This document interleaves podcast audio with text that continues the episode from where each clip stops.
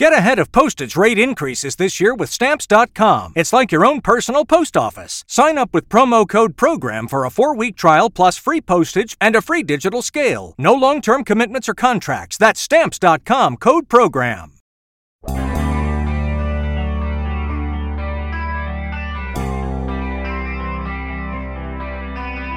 You know how everybody fills out one of those NCAA brackets? I'm talking about for basketball.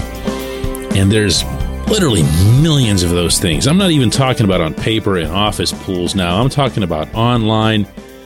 ESPN had like a zillion entries into their database to try to win the college basketball pool. Not one of them was perfect not even by accident. Good morning to you. Good Thursday morning. I will explain myself momentarily. I'm Dejan Kovacevic of DK Pittsburgh Sports. This is Daily Shot of Steelers. It comes your way bright and early every weekday. If you're into hockey and or baseball, I also offer daily shots of Penguins and Pirates where you found this. Today is the exact two week mark before the main event the one that is going to at least begin, you would hope, to take the Steelers to another level. It's going to be pick 17, then after that, 32 and 49. So in rapid order, you're going to have a very good idea of how you feel about this football team heading into 2023, but also beyond, because these are really high picks. There's a reason that every single time I mention the Steelers picks, their early picks, you never hear me talk about just 17, do you? No, it's 17, 32, and 49. And for that matter, even the, the draftniks, the people who, you know, live their whole lives around these three days, keep looking at the Steelers choices as 17, 32, and 49. Meaning if, they have a player that they absolutely love, even if they don't need that position. They can go ahead and do that at 17 while still going hard at needs in 32 and 49. And that's why I'm going to continue begging everybody to back off this idea that 17 has to fill a need. Or, for that matter, that 17 won't be good enough for what it is that they want or need. What can you expect at Point Park University in downtown Pittsburgh? Respect, rigor, relevance. That's the Point Park pledge. You'll be treated with respect while being challenged and supported academically to graduate with career ready, relevant skills. Visit pointpark.edu to learn more. I'm not expecting a move up.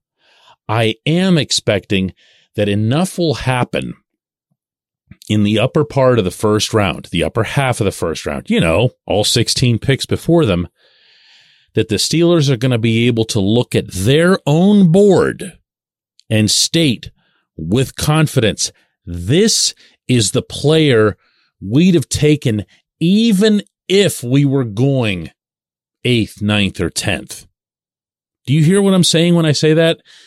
It's like this when you watch the draft, when I cover the draft, we're going to be operating off what basically amounts to a cheat sheet, whichever one we choose, but it's more than likely going to be whichever broadcast we happen to have on. We're going to see, uh, here's the next five guys on Mel Kiper's board, Todd McShay's board, or whatever it is.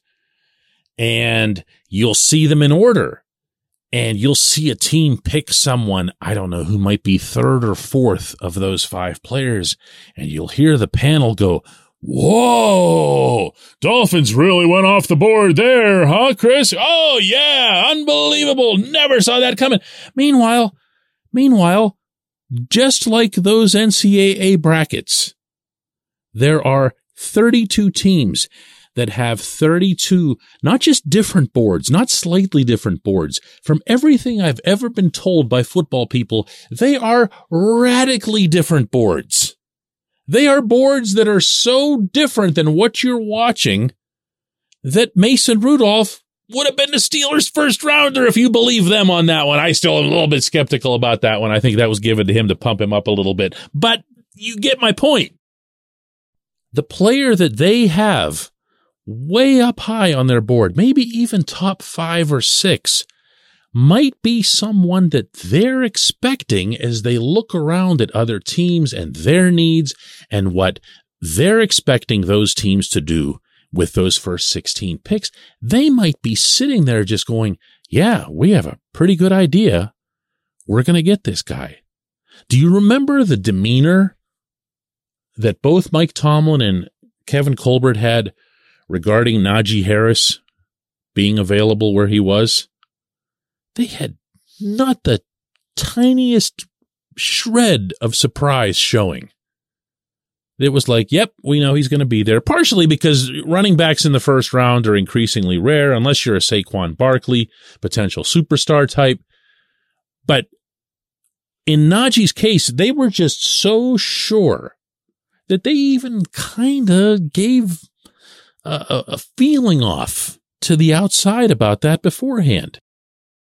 Similarly, though, and in stark contrast, they legit had no idea Kenny Pickett would fall. They were certain a hundred times over that out of the teams picking in front of them, there was going to be not just one, but maybe two or three teams that was going to say, you know what? We just can't go into this coming season, meaning 2022, of course, and not have a quarterback. So we're just going to take whatever quarter didn't happen. Didn't happen.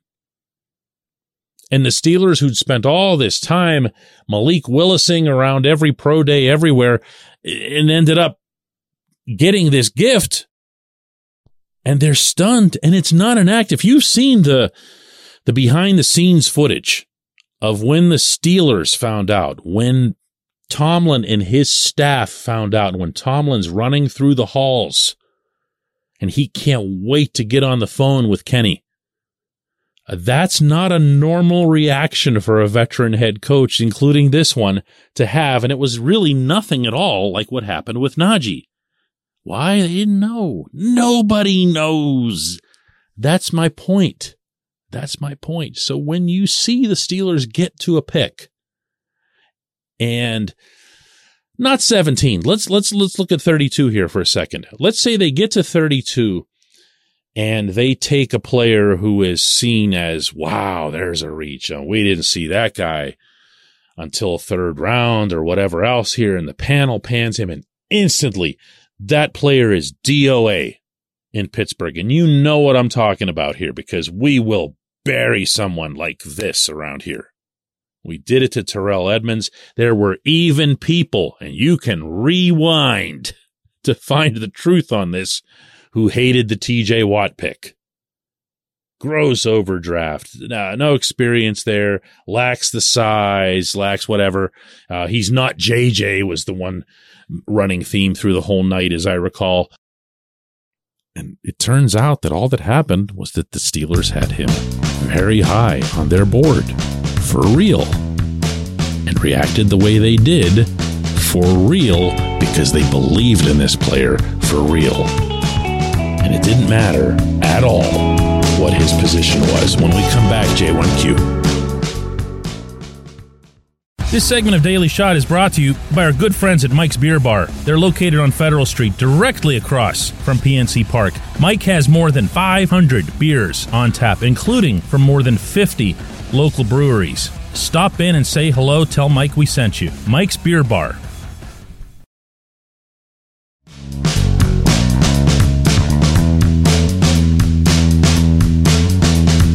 Today's J1Q comes from Glenn. And before I start reading it, I feel like it's worthwhile sharing for people who might be new to this show or to my work in general.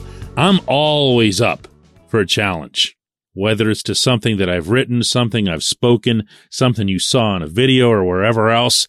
I am always up to be taken to task on something. Might not agree with you, but I also might.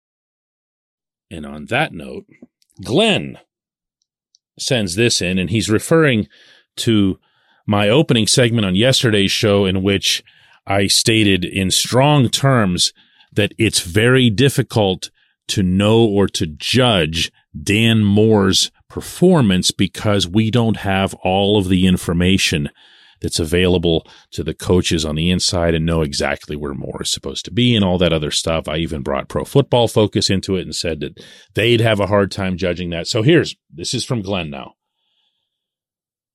DK, why don't you apply the same logic when judging Matt Canada as you suggest that we should use when judging Dan Moore's performance? The logic is that it's difficult to judge when we're not aware of the unknowns involved. One might posit there are far more unknowns and or variables involved in Canada's decision making that we are unaware of than there are with Moore's. Logic loses its power when it is inconsistently applied. But then that anti-Canada bias that the listener was referring to on a recent show has maybe taken hold of you more than you think. Okay. Like I said, I can I can take these. In fact, can often enjoy them, and I'm going to enjoy this one. Matt Canada's production, Matt Canada's job is infinitely, infinitely easier to evaluate his performance than Moore's for the simple reason that the offensive coordinator has one mission and it's very easy to find in every stadium. You know where it is. It's that super huge lit up thing atop every end zone.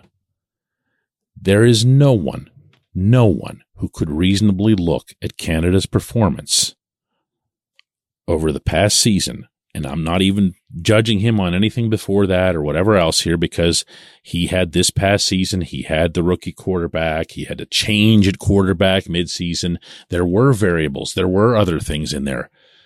But he only has one mission at the end of every Sunday, and that is to score a reasonable number of points.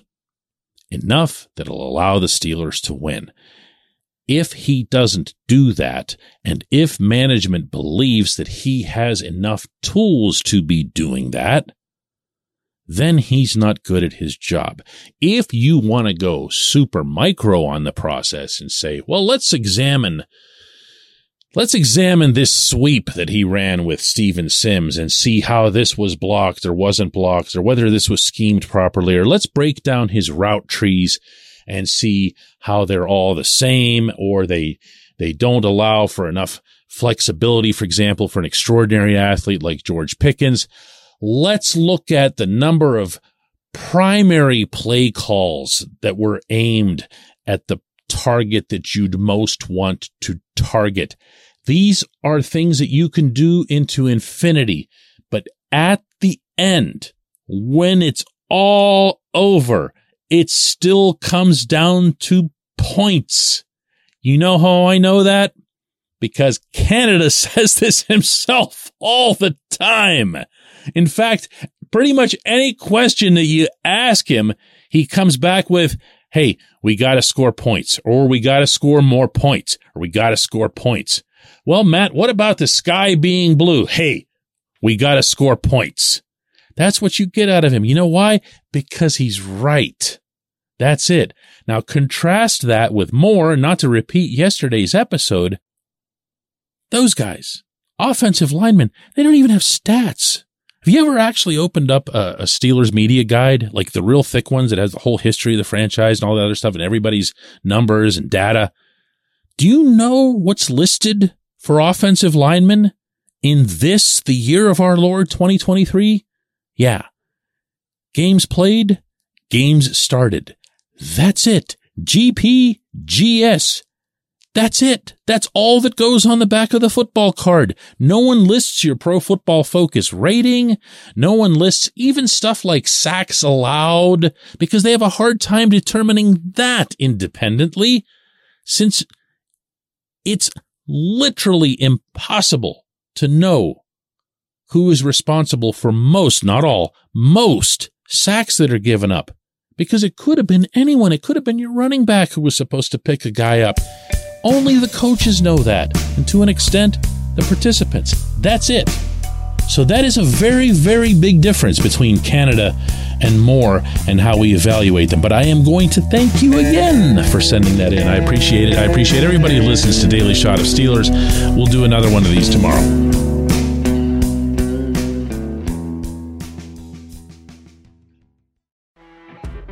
You know, when you're listening to a true crime story that has an unbelievable plot twist that makes you stop in your tracks? That's what our podcast, People Are the Worst, brings you with each episode. I'm Rachel. And I'm Rebecca. We're identical twins who love true crime cases that make you say, didn't see that coming, and we hate the people responsible for them. Listen to People Are the Worst now on Apple, Spotify, or wherever you get your podcasts.